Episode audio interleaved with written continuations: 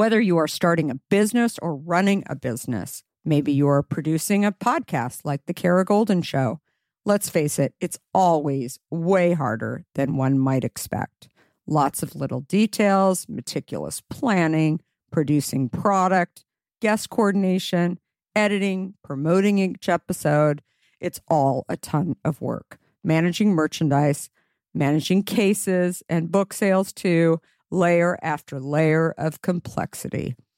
And if you're like me, looking for ways to operate more efficiently and effectively is the name of the game. That's why I'm going to let you in on a little secret ShipStation, the tool that is here to help you, and you need to know all about it. With ShipStation, you can integrate with all the places you sell online, optimize your shipping, save costs and time Personally, ShipStation has been a lifesaver for me. Its automation features allow me to manage orders from anywhere and print shipping labels with just a click. Seriously, it's that easy.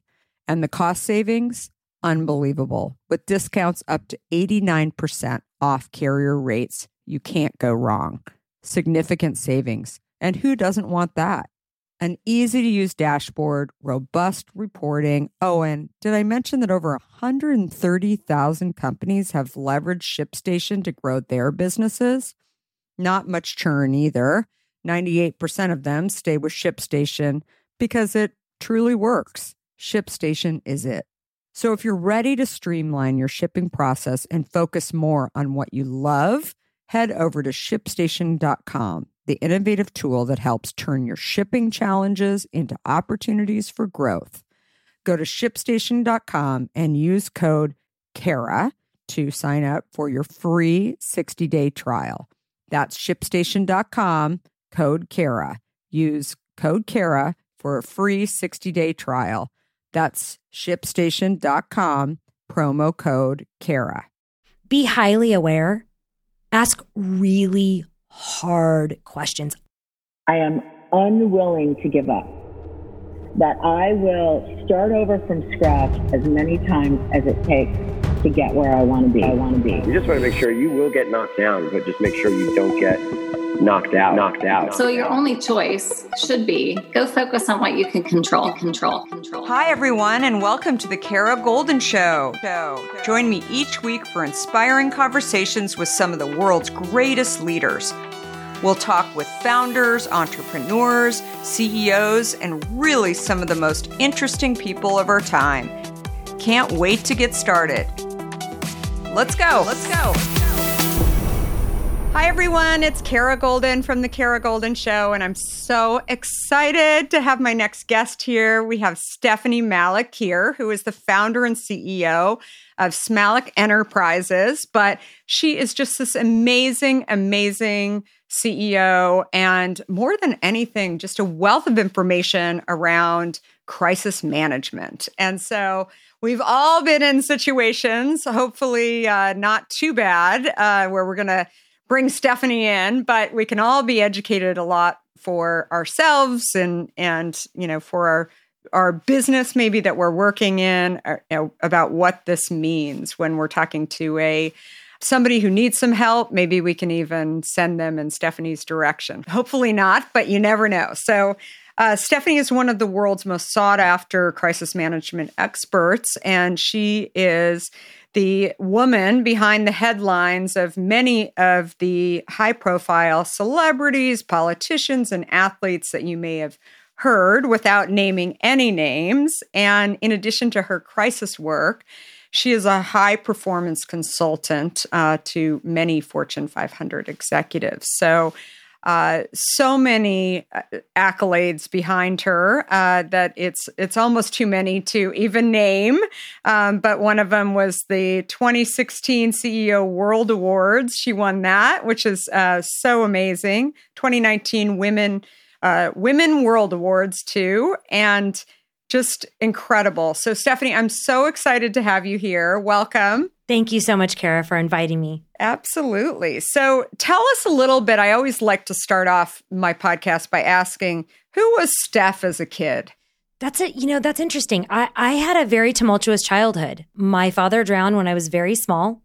Uh, my mother had a nervous breakdown and she never recovered. Didn't have really much of a childhood because I was busy caring for my younger sibling um, so much of the time.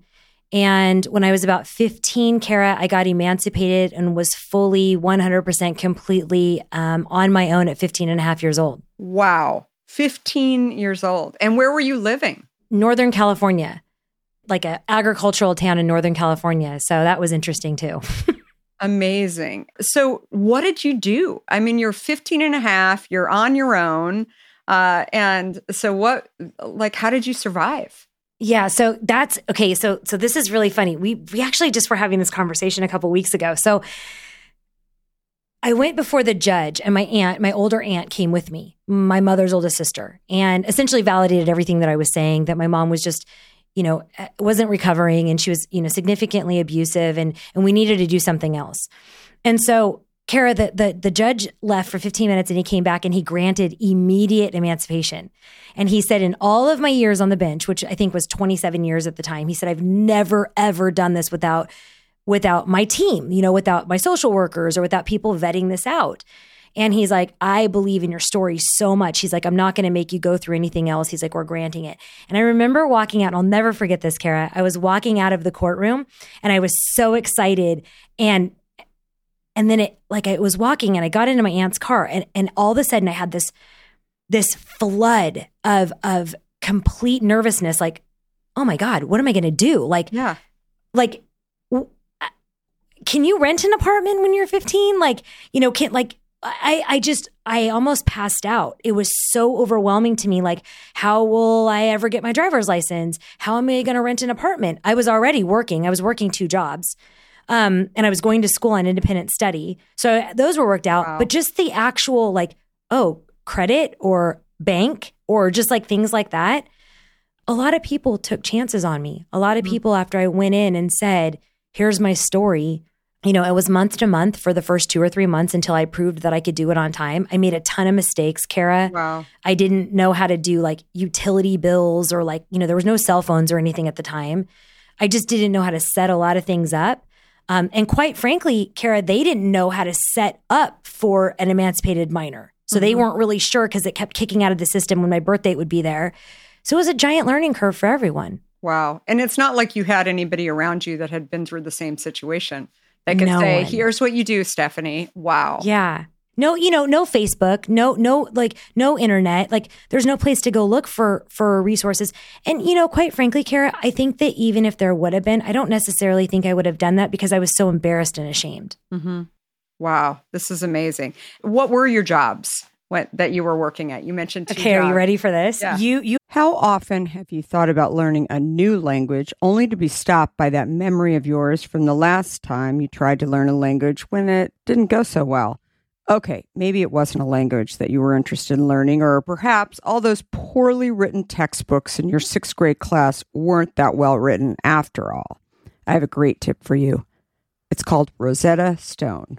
Rosetta Stone is the most trusted language learning program around, available on desktop or app, no matter where you choose to learn it or what platform you choose to learn on. Rosetta Stone works and it truly immerses you in the language you choose to learn, quicker and easier than you ever imagined to. Maybe you're getting ready to travel abroad this summer and you want to learn a bit of Portuguese, let's say, before your trip. Rosetta Stone can help. I know this firsthand as I did just this before traveling to Portugal last year. I learned Portuguese through Rosetta Stone, and by doing so, I not only got a better grasp of the spoken language of Portugal, but it got me very excited for the trip itself before I went. They even have a true accent feature that gives you feedback on your pronunciation as you are learning too. They've got you covered. Rosetta Stone's trusted experts are the real deal. They've been helping people just like you for over 30 years, helping millions of people to learn Spanish, French, Italian, German, Korean, Chinese, Japanese, Dutch, Arabic, Polish, and my favorite, Portuguese. The lessons are five to 10 minutes long and include practical exercises so that you can pick up the language naturally, first with words, then phrases, then sentences. No English translations either, so you really learn to speak, listen, and think in the language you are focused on, helping you get the long, term retention you are looking for. And who wouldn't want that? Don't put off learning that language. There's no better time than right now to get started. For a very limited time, the Kara Goldin Show listeners can get Rosetta Stone's lifetime membership for 50% off. Visit rosettastone.com slash today. That's 50% off, unlimited access to 25 language courses for the rest of your life. Redeem your 50% off at rosettastone.com slash today today. In today's world, which I will admit can at times seem filled with too much of the wrong information, it's essential to find a good source that truly gets to the heart of what I want to know. I am super excited about our next sponsor as I've been a big fan of their content for some time now. That sponsor is the Washington Post. Their depth on topics from business to tech isn't just impressive, it's essential reading for me.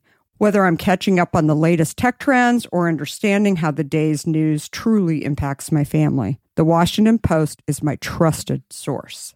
Let's talk specifics. Their business and tech coverage, absolutely top notch. Just imagine having the most insightful articles at your fingertips, including the unparalleled AI reporting from Drew Harwell or the pulse on tech and online culture from Taylor Lorenz. And the best part? You can listen to articles just like you listen to this podcast, making it perfect for your busy lifestyle. I was just reading an article from one of my favorite Washington Post writers, Frances Stead Sellers. She covers entrepreneurs like myself, but also covers other interesting topics, including health, as well as some very interesting books. I also love getting their For You newsletter, which is their roundup of stories tailored just for my interests, right in my inbox every evening. The Washington Post app is super well done, I think, and makes it incredibly easy to stay up to date and follow my favorite journalists on the go. And if you ever thought that the Washington Post is just about politics, think again. They cover everything under the sun, from climate and culture to crosswords and cooking, providing a world of surprising stories and vital insights. Okay, enough of the love fest that I have for the Washington Post. Here's the deal being a listener of the Kara Goldin Show has its benefits, and this one is too good to miss. Now is the time to sign up for the Washington Post. Go to washingtonpost.com slash Kara Goldin to subscribe for just 50 cents per week for your first year. That's 80% off their typical offer. So this is truly a steal. Once again, that's washingtonpost.com backslash Kara Goldin to subscribe for just 50 cents per week for your first year. And me are probably going to be the only ones that know this. so I was working at Contempo Casuals. Okay. And and I was working at Foster Farms Chicken. And I was promoted in four weeks at Foster Farms Chicken because my manager passed away. Oh my gosh. And wow, that's that's amazing. So you're in high school and you're and did you continue in high school? How did you work these jobs? Yeah, so I had an amazing, amazing, amazing soul. His name was Chuck Vidal, and he was later became the superintendent of the schools, but at the time he was my principal. You know, Kara, I was doing everything wrong. Where was I going? Like Yeah. nobody had gone to college in my family. I was first generation here. Like what would like if I could just make it out of high school without getting pregnant, which all my friends were doing, like I was really going to make it. And I remember I purposely answered a test wrong and I heard over the speaker my name come over the speaker and it was him. And he called me into his office and he said, So what's your plan? And I said, "Oh, No plan. What do you mean? I just want to get out of here. And he's like, Yeah, that's not going to happen. And I think about it now, Kara, and he put me in his car. I mean, imagine that. Imagine somebody putting your kid in the car and driving them.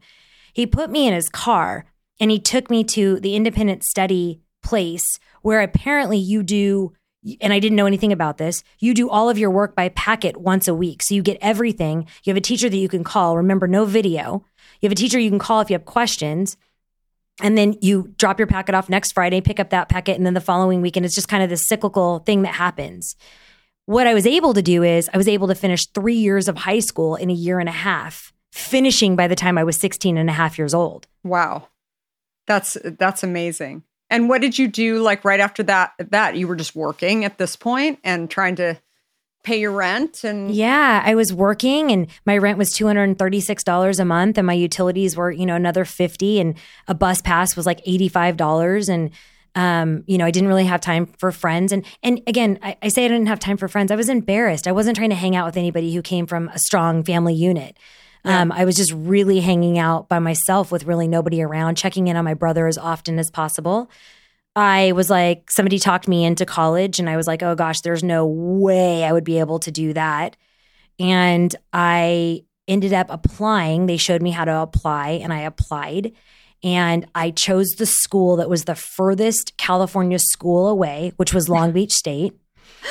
And I took a, I had $196 in my bank account and I took a Greyhound bus.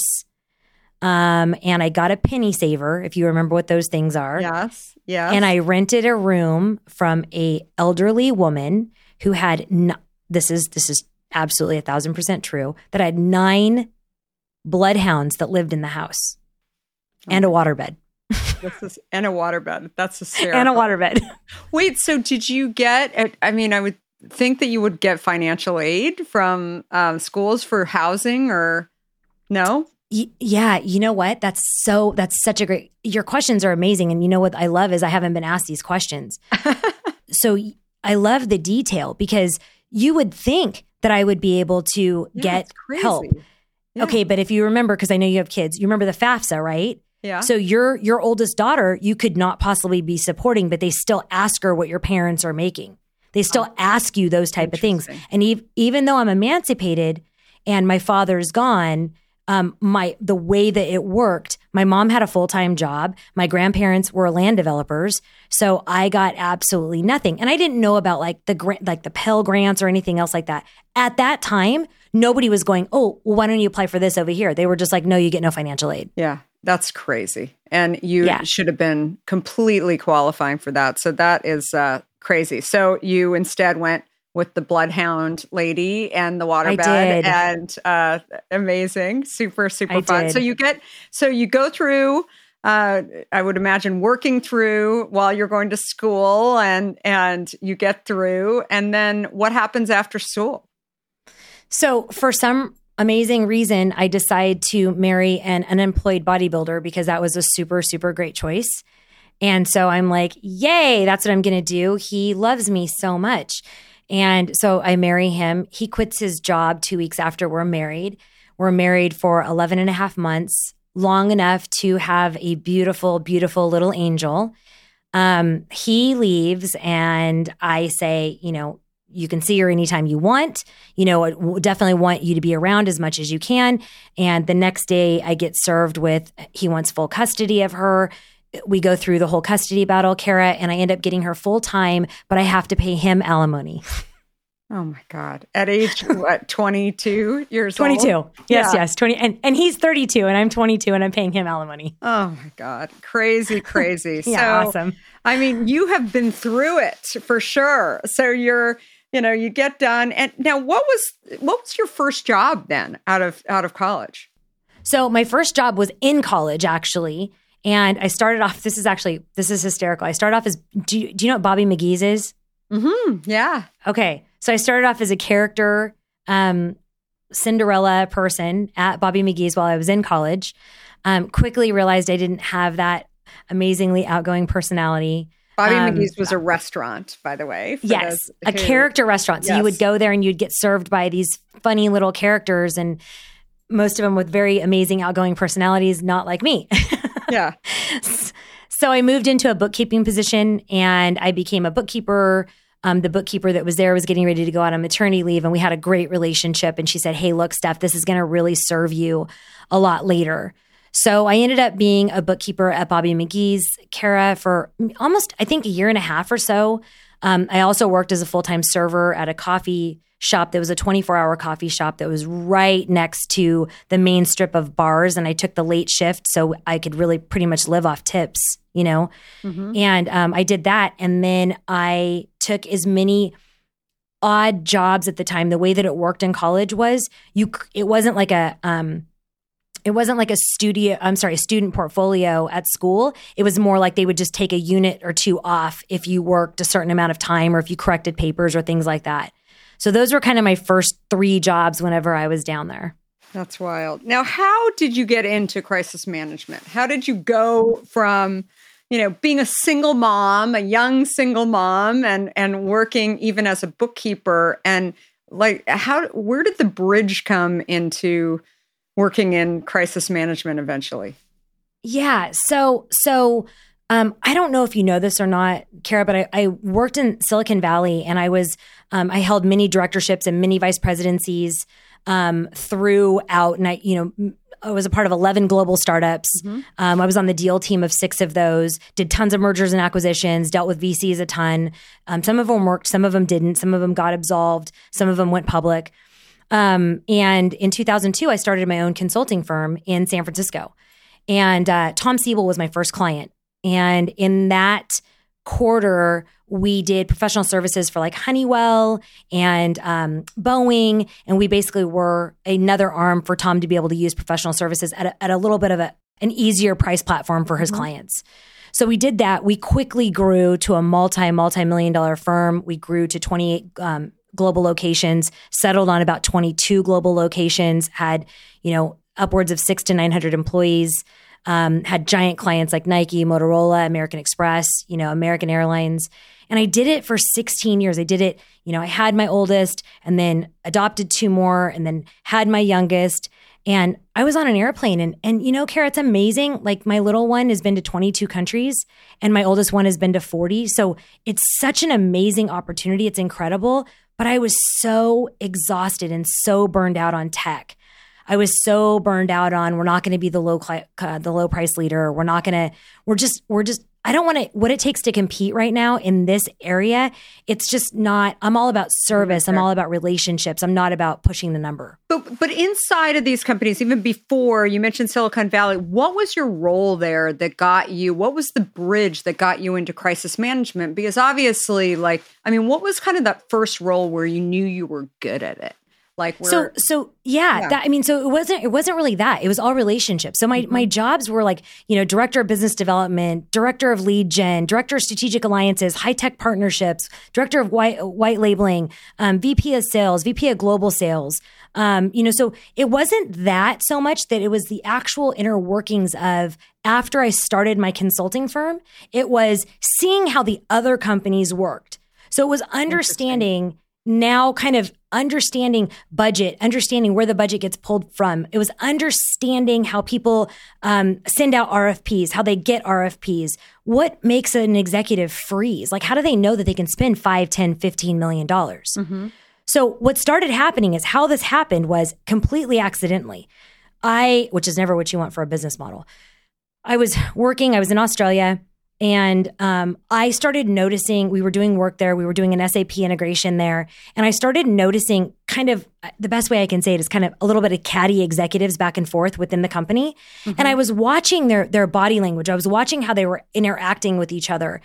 And I remember I walked over to the woman and I said, she, I really loved her a lot. She was great. And I said, Hey, can I can I grab you really quick and can I just make one suggestion? And she was like, Yeah. So we walked outside and I kind of coached her for 10 or 15 minutes. She called me back on the following week and said, Oh my God, it completely worked. You wouldn't believe. And so she started telling me these different things. So she started just within the company referring me to a bunch of people. Mm-hmm. Finally, I was ready to actually take a step back from my consulting industry and start a real performance coaching company. Real, mm-hmm. not come sit on my my chair and let me tell you how wonderful you are, but like real, like what's your measurement of success? Let's go. Okay. Mm-hmm. In doing so, I got a few clients and I ended up uncovering a massive scandal. Hmm. Massive. So, misappropriated jet hours, misappropriated expense accounts, um, sometimes two, three, four, five lunches in one day, all on different credit cards. And so I was like, gosh, surely I have this wrong. And after I did about two or three weeks of, of research, I went to my my contact who had brought me in to coach, who was actually a member of the board. And I said, I don't even know how to tell you this. I don't I don't have any idea. I just I just don't even know what to say. But right now, you know, we're looking at $3.6 million. And oh God. he looked at me, Kara, with the most dead serious face, and he said, "Fix it." Click. This and I is- was like, "Wait, what? Wait, what? wait, yeah, what what just happened?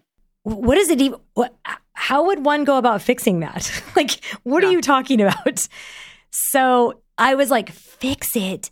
So i remember calling a couple friends of mine who were attorneys and uh, all they did was laugh. Like they, they were just like hysterical. They were like oh my god Yeah. you're so funny. And i was like no no he was really serious when he said fix it.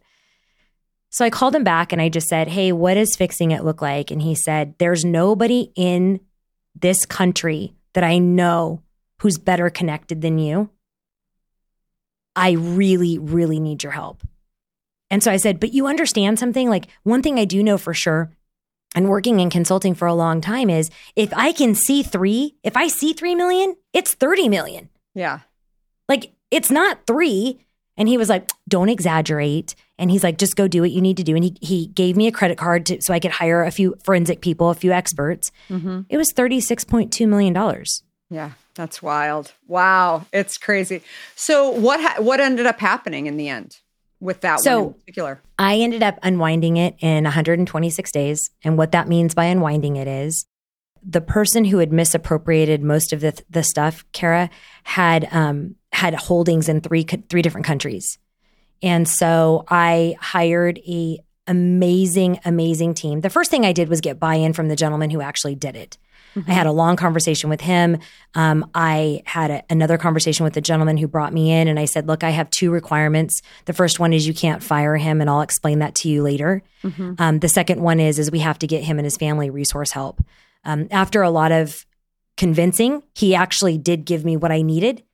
Um, we ended up getting the entire amount paid back in 126 days plus 13% restitution Wow, that's amazing. quietly, quietly, no media, no kind of anything at all. The attorneys jumped in. We had we had asset liquidators, we had asset protectors, we had family therapists, we had a lot of resources. And I got back and I felt so good about what I had done for this family and for the company. And I just said, "Hey, thank you so much for the opportunity." He goes, "Oh, we're not done. We're not done." And I was like, "What does that even mean?" And he's like, "Stephynie, do you know how many companies need this?" I'm like, "No, actually I don't. I I really just don't know how many people need this." And then that's kind of how the crisis side started. So in five years, we've had 39 clients. You would know, you, Kara, would probably know 25 of them. We've only had one client ever get to media, ever. That's amazing. Wow, super super crazy. Do you find yourself in court uh, with some of these people, or do you? I mean, obviously, you like to not get to court, but do you ever find that you are? I, so I wouldn't say court. I, we do mandatory settlement conferences, um, and we do a lot with private judges. So I wouldn't say court is in public. Um, I would say that there are public transactions that happen along the way, like there is, you know, where you have to go in and you have to, you know, file a motion. There, there are things that you have to do along the way. We don't, we don't negate any of the agencies like the CIA or the uh, the FBI or the the um, course, SEC. We still use we everybody's utilized, but it just isn't a, a private manner in how we move them through the crisis journey.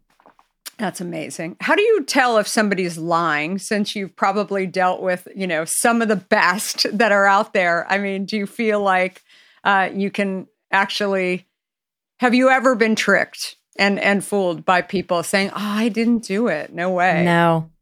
So the story goes like this. So, you know, I'm working with a lot of very, very, very, very high hitting, high powered white collar attorneys. And, you know, with being a white collar attorney and being really good, there's a massive ego, Mm-hmm. massively huge ego.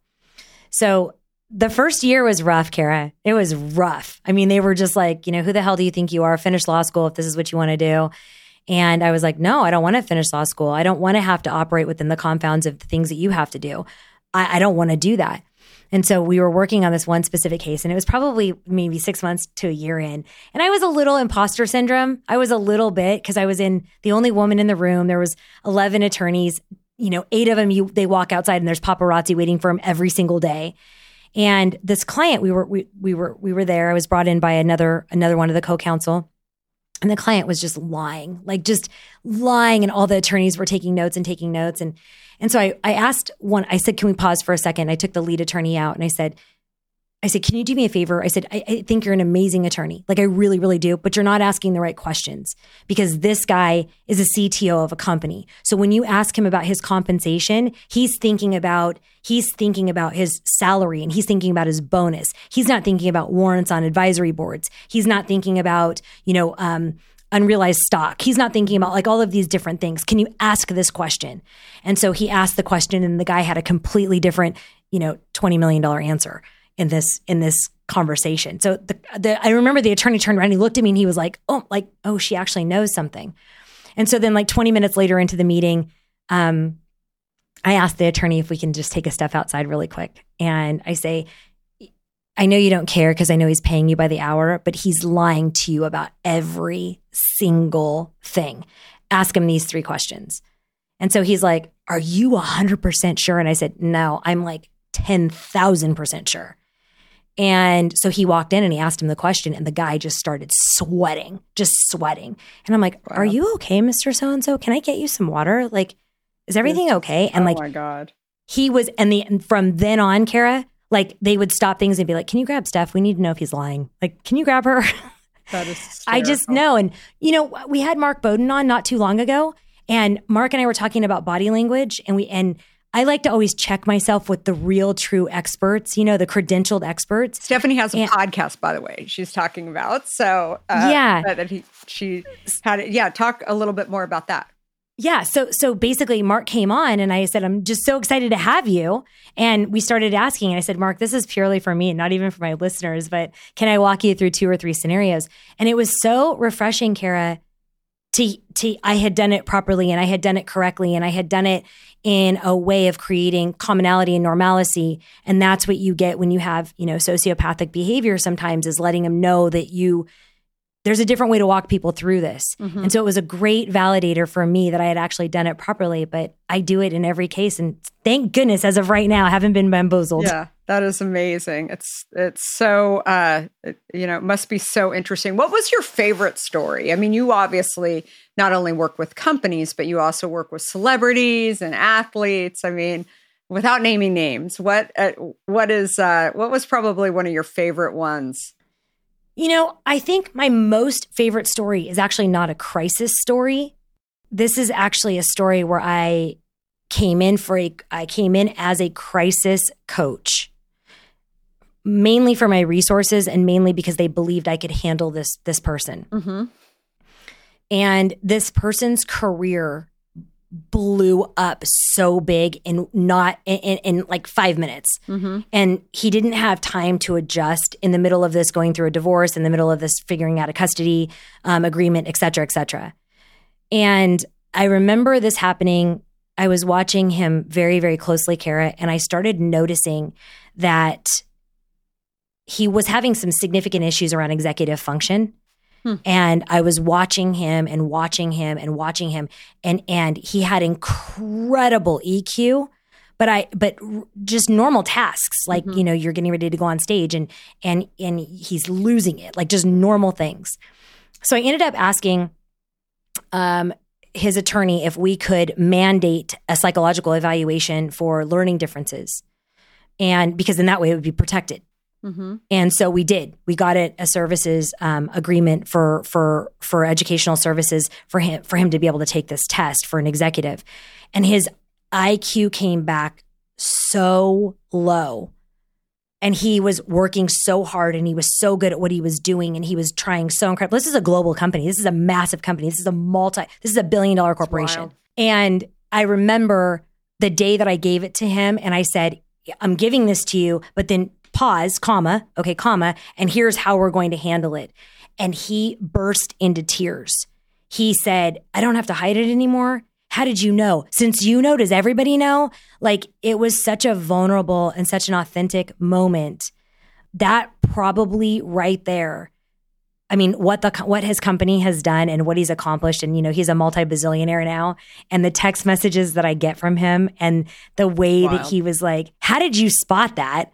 And being able to coach him and his global team through that and kind of bring them together and create connection and blow up sales it, it would that was probably my favorite story so you not only talk about crisis management and and handle crisis management situations, but you also coach teams, as as you mentioned. So, what do you think as as a leader? Uh, you know, you've maybe you've got CTOs in your company, CMOs in your company. This podcast my podcast is all about founders and CEOs. I mean, what are the kind of the top tips that you would give to leaders about managing your team and and sort of how do you protect yourself from dealing with one of these people right that is got sort of other ideas about the way that the world works then right and, i love how you said that right? other ideas i mean it's it's uh you know i think i think more than anything you know, how do you protect yourself? Because it's really, I think it's really hard to tell. I think a lot of these people, and over the last 16 years, we've had a couple who are, you know, true sociopaths. And, yeah. um, you know, there's, there's, uh, there's one in particular that is still out there all the time. And he basically, he fully believes that he has built Hint and he oh, runs around and, and uh, yeah, no, I mean, it, it's, it's, uh, I mean, it's amazing. And, you know, he has his own troubles out there and that I won't get into, but it's just, you know, it's annoying to me. But I think more than anything, it's just they continue to go on and on. And, yeah. you know, what what can you do really about these people or even when they're inside of your company and you and you, you know, how do you how do you protect yourself even before you know you have one of these people? I think it's a two part question. Yeah. So let me let's go back for one second. The the guy who's wreaking havoc with Hint was he ever an employee? Yeah. Okay. So that kind of takes me to where um one of this this sounds this sounds okay, bear with me. This sounds absolutely ludicrous. Having a therapist or a psychologist trained in forensics mm-hmm. with a company as your size. And, and I'm going to tell you, we've done this four times now, and we've caught four different people four times. Hmm. So here's here's what it is. It's an active tip line and basically it's anonymous and if you know somebody's um, wife Stealing is in the hospital yeah. Or, no, somebody's oh. in somebody's wife is in the hospital for poisoning, or you go, oh gosh, this wife just filed for divorce, or this husband just lost cu- custody of the kids. It's big triggering moments in people's lives that flip this switch. The other thing is there's certain psychotic tendencies. And, and obviously, I'm not a doctor. I don't have any formal uh, training around this at all. I'm just letting you know my experience. There's there's tendencies that happen within people, like for example, like bipolar disorder. Um, for men, generally happens by the time they're 28 years old, and it's generally most often triggered by a significant life event. Hmm. So it's these type of things, or or with women, there's like all of these different trigger marks.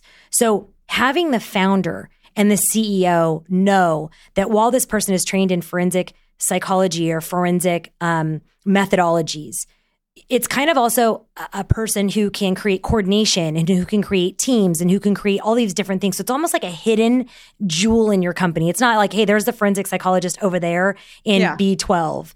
When you do that, and then there's a tip line or there's a tip email where you can say, this is monitored every single day and this is this is for um, suggestions and this is for what are we doing really really well and what are we doing not well and monthly in a newsletter or monthly in a um, some sort of a town hall or something whatever the founder or ceo does they say we've made these changes and and you're not calling out who it is because you don't know but you're like you're letting everybody know in the company that you're looking at this mailbox mm-hmm. that this mailbox is being monitored hmm. um, when that started happening we caught three in three months. And I, you know, I don't want to go into too much detail, but one of them would have been very, very, very dangerous. There was a plan, hmm. and um, and and sadly, the founder was a, was a woman, mm-hmm. and sadly, he knew where all three of her children went to school. Hmm. Um, there was a lot of things that happened. Scary. It is. It's terrifying. And then and then you're like, okay, well, how do you how do you stand up those people around you to to have some sort of protection? And so now I kind of mandated that with with people of very very high visibility or people with very well known brands. When we come in and we do um, a high impact performance consulting gig, I say, what are you doing for protection? Where are your children? What is the tree? What's the communication tree to your kids? Mm-hmm. Um, we handle all of that. We do cyber, we do personal, and we do brand. Um, because I want everybody to know it's their choice what they do at the end of the day, Kara. But sometimes they're not even thinking about that if that hasn't No. happened yet. No, exactly. Wild. So, how do you, as a leader, then, part two of the question, how do you, as a leader, beyond, you know, setting this up, but are there certain things that you can do to sort of, you know, look at like if somebody is misappropriating funds or, I, I mean, is there anything beyond like pay attention, you know, the, to, to things like that? I mean, obviously, like you said, people are busy and when you went to that uh, ceo way back when and and said hey it's three million you know it's like I, I think more than anything you start to look at what what the heck is going on here why didn't i see such a thing Everybody's so busy. i know and you build relationships and you build trust. Um, I mean, people miss the smallest things, Kara. I, I'm, I, you know, I tell people. Um, I just had lunch a few weeks ago with with a CEO uh, locally, and I didn't like the way that the CIO was was communicating in the meeting. Um, He wouldn't look at me. He wouldn't answer any questions. He was looking down the whole entire time. And I know this guy, and I was like, "There is something going on." And it turned out there was something going on um, when you see people every single day. I mean, you know, Kara, you know, raising kids. You see your kids every single day, but then you don't see somebody for three months and they look over and they're like, oh my gosh, they've gotten so much bigger. Or, oh wow, did you lose weight? Because it's the first time they're seeing them for a long time. Be highly aware. Ask really hard questions. I am my HR's worst nightmare. Like literally, I am their worst nightmare. But uh, don't work for the company if you don't want to hear. Our, you can ask me the same questions. Feel free to ask. I'm an open what's a hard question uh, name name a hard Oh, a hard what I just had one last week. I said, "What is going on for you?" Here, let me tell you why I'm asking that question. Because last year you were managing my calendar. You were managing six crisis clients in three countries. You were managing all the bookings and all the financials and all of the reservations for myself and every single expert, and nothing got missed. Hmm. And now we are on three clients, all local, all within the same state, uh, no experts, and you're missing everything. What is going on? My mom has cancer. My husband has a brain tumor. So interesting. Yeah, there's always always like something else behind and it's true that it's like if you don't ask these questions a lot of times people won't actually disclose it. But if you just ask Yeah. and you know And I, I think the other, I I think the other thing too, Kara, is is the way you ask as well. Like you know, not not recently, but but maybe three or four years ago, we had another founder who had like fifty three thousand dollars taken out of her personal her personal um, money that her executive assistant had access to, um, and she did this out of kindness because this this this founder was traveling a ton and there was a book tour and everything else, so she took care of bills and you know. Um, you know, horse feed and like just all the different things for the animals and, and stuff like that and there was $53,000 out and she was she was hot. I mean she I mean cuz of course this person's been your assistant for many years and I begged her. I sat down with her and I said, "Please, I'm going to ask you to handle it this way." And I know that was asking a ton. She was hurt, she was angry, she was sad, she was exposed. There was all of these things, but at the end of the day, Kara, she's the leader. Mm-hmm. She is the leader. She missed it. So I said, "Take a step back and I want you to ask these questions." And I, I said, What would you need $53,000 for that you didn't feel like you could come and ask me? And it killed her to do, but but she did. And it was absolutely unacceptable, but she did it. And we were able to get enough proof and enough evidence to be able to take to authorities to have the proper action taken. Amazing. So, so interesting. All your stories. I could just sit here and talk to you all afternoon about this. You have a brand new executive presence elevated course uh, that at your company. So, talk to me a little bit about this. Like, why would somebody take this course? What What are they dealing with now, where they think I need some consulting? I need I need to know how. What are the steps in order to do this? But uh, tell tell us a little bit about that.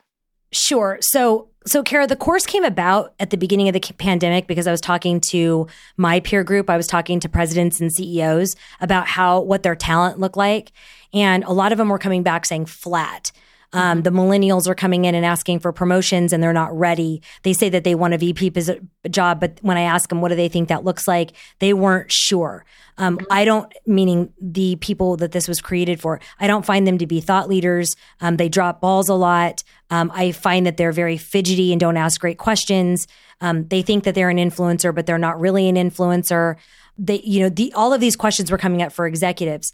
And when I was talking to the mid level managers, so think senior level managers to kind of associate VP, they were ticked because they had been passed over for a promotion or somebody from the outside had gotten a new promotion within the company. Um, they were frustrated because they they didn't seem as though they added value. They felt like all the projects they were getting were grunt work. Um, so I was like, how do I marry these two and create something very valuable? What does this look like? Hmm. And so then I just started asking a lot of questions. We we interviewed about 500 um, anywhere from senior vice president globally to a lot of founders and said, What are you finding yourself in your talent? What would be the one or two problems I could solve for you within your organization for around talent? And it all came back to executive presence. It all came back to why are you getting promoted? It all, all came back to your questions aren't very good. Mm-hmm. Like, I wouldn't trust you with XYZ. And so, how do we get them to that level? And so, one of the things that we did was when we were when we were doing this is we sat down and we role played with them. Mm-hmm. We sat down with senior directors and I took them through an interview and I would rate them and I was tough. I mean, I was I was tough. I was like, what type of VP role are you applying for? I mean, hopefully it's online because if you don't know what a P&L is or you you aren't sure how to how to talk about you know an ROI or you don't know about a methodology or if you're wasting your boss's time or you're putting so much into your boss to where you're not getting your things off your agenda how is this helpful to anybody? So true. And we we created this around this. And then what I did Kara is I basically met with five of my female um previous clients or friends because they have a lot more emotion around the area about what's working in their organization and what's not. Mm-hmm. So things that where um, gentlemen are a lo- lot more fast paced and a lot more like numbers um, oriented. Women are a lot more whole picture. What does the whole picture look like? Mm-hmm. We did that integrated a bunch of soft skills, self awareness, EQ. Where do you sit in a board meeting? How do you interact? What are the first questions? What are the second questions? How do you send out a, an agenda after the meeting on, on minute notes and, and who's taking what? And then how do you say no effectively and respectfully and kindly, but also get the ask taken care of?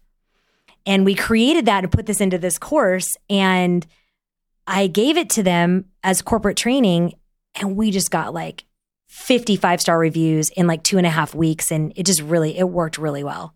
That's awesome. So this is really for manager level, director level. I mean, is that kind of the sweet spot? Not necessarily yeah. CEOs. I mean, maybe CEOs would recommend it for their team, but it's it's for um, you know, the mid-level managers. Is that correct? That are a hundred percent. Okay. I don't do any group coaching, Kara, with with CEOs. CEOs, as you know, that's a whole person. That's holistic. They don't want to share what's going on. If you coach uh, uh in performance, if you coach a CEO, you can't do that in a group setting and have it be authentic. Mm-hmm. Um, there's too many trust things that they don't want to necessarily share with other people or what's going on in their family or what's going on for them personally. Um, we don't coach anybody over a VP in any group setting. This is senior manager, director, senior director, all the way to like an associate VP or a brand new VP. So, where do people find out about that? course just if they're interested in it absolutely so that course is at stephyniemalik.com and my name is spelled with a y so it's s-t-e-p-h-y-n-i-e malik m-a-l-i-k um, dot com and then forward slash elevated that's awesome. And you're so active on on social platforms too. I love reading your stuff on on LinkedIn and and so many stories. I mean, you just I I, I just uh, love hearing them all, and there's so many learnings. I have so many questions about all of them, so I'm I'm holding back right now. But really, really interesting. Hopefully, you'll have a book coming out at some point, and you'll be able to share even more of that. I, I think that's definitely in your horizon for sure. So, uh, your your podcast is called Spin It as well. Yes, Spin It with Stephynie Malik. So look for that. And thank you for coming on. It's been a lot of fun. And thanks everybody for listening. We're here every Monday and Wednesday at the Kara Goldin Show. I bring incredible guests on who share not only their own journey, uh, but also their failures along the way, their challenges along the way. And I think more than anything, I find that just by hearing people's stories, we hear that uh, it's not it, it's not perfection. Uh, it's not a silver spoon that was handed to them along the way. It's not. Uh, it, it, the core thing is curiosity and getting back up again and and just going out and doing it and that is clearly what stephynie has done so thank you so much and thanks again everyone uh, if, if, you haven't picked up a copy of my book yet the undaunted overcoming doubts and doubters i i hope that you will do that and uh, come back and listen to our podcast. And hopefully, you'll also pick up a case of hint if you haven't tried that either. So, thanks, everyone. Before we sign off, I want to talk to you about fear. People like to talk about fearless leaders, but achieving big goals isn't about fearlessness. Successful leaders recognize their fears and decide to deal with them head on in order to move forward. This is where my new book, Undaunted, comes in. This book is designed for anyone who wants to succeed in the face of fear, overcome doubts, and live a little undaunted. Order your copy today at undauntedthebook.com and learn how to look your doubts and doubters in the eye and achieve your dreams. For a limited time, you'll also receive a free case of hint water. Do you have a question for me or want to nominate an innovator to spotlight? Send me a tweet at Kara Goldin and let me know. And if you like what you heard, please leave me a review on Apple Podcasts. You can also follow along with me on Facebook, Instagram, Twitter, and LinkedIn at Kara Goldin. Thanks for listening.